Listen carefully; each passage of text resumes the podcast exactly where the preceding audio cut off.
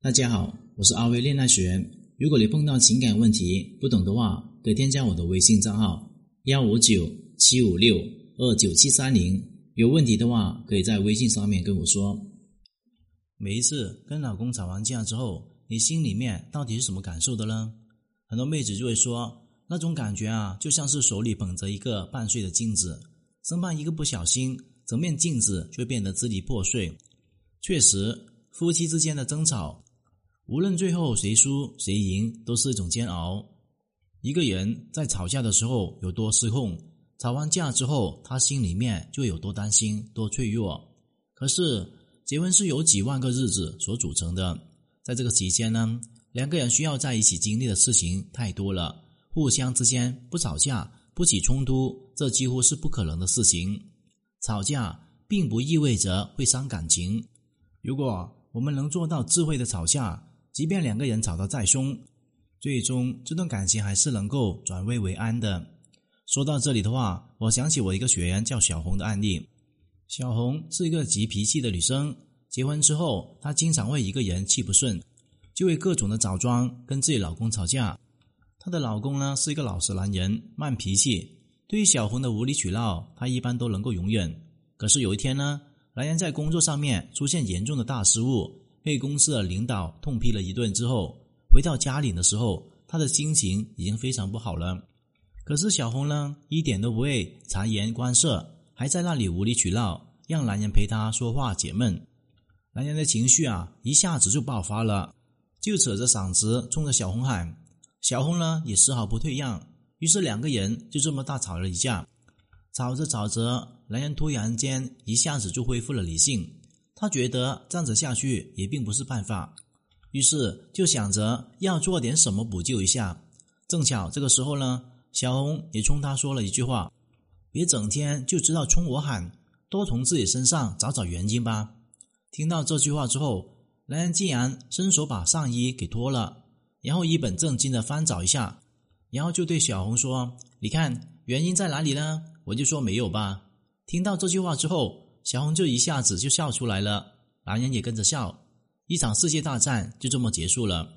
其实啊，夫妻之间之所以会吵架，大家不过就是因为情绪两个字。如果我们能够有办法把对方在吵架时候的负面情绪转为正面的情绪，那么这场架自然就吵不起来了。小红老公使用的方法叫做幽默化解法。除了幽默化解法之外，能够起到这个效果方法还有很多，比方说赞美法。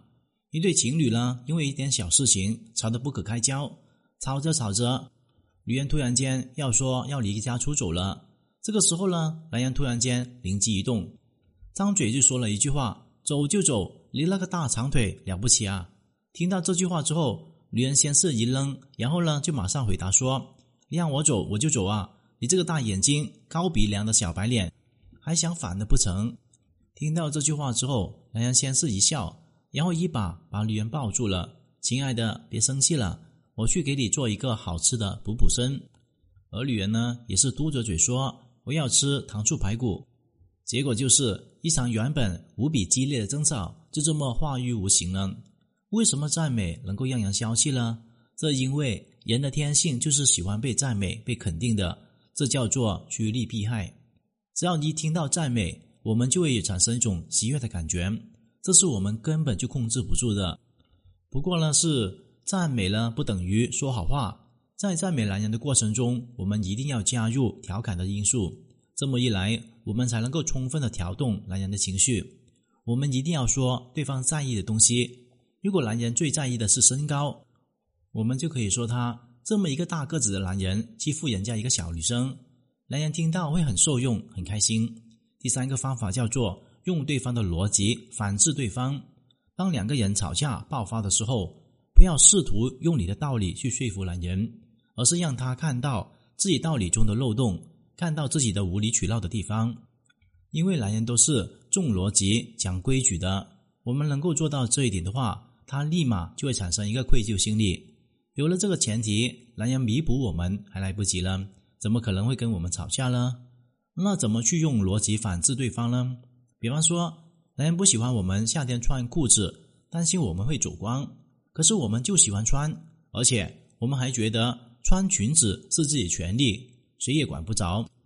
因为这件事情上面，我们就没有少跟男人吵架。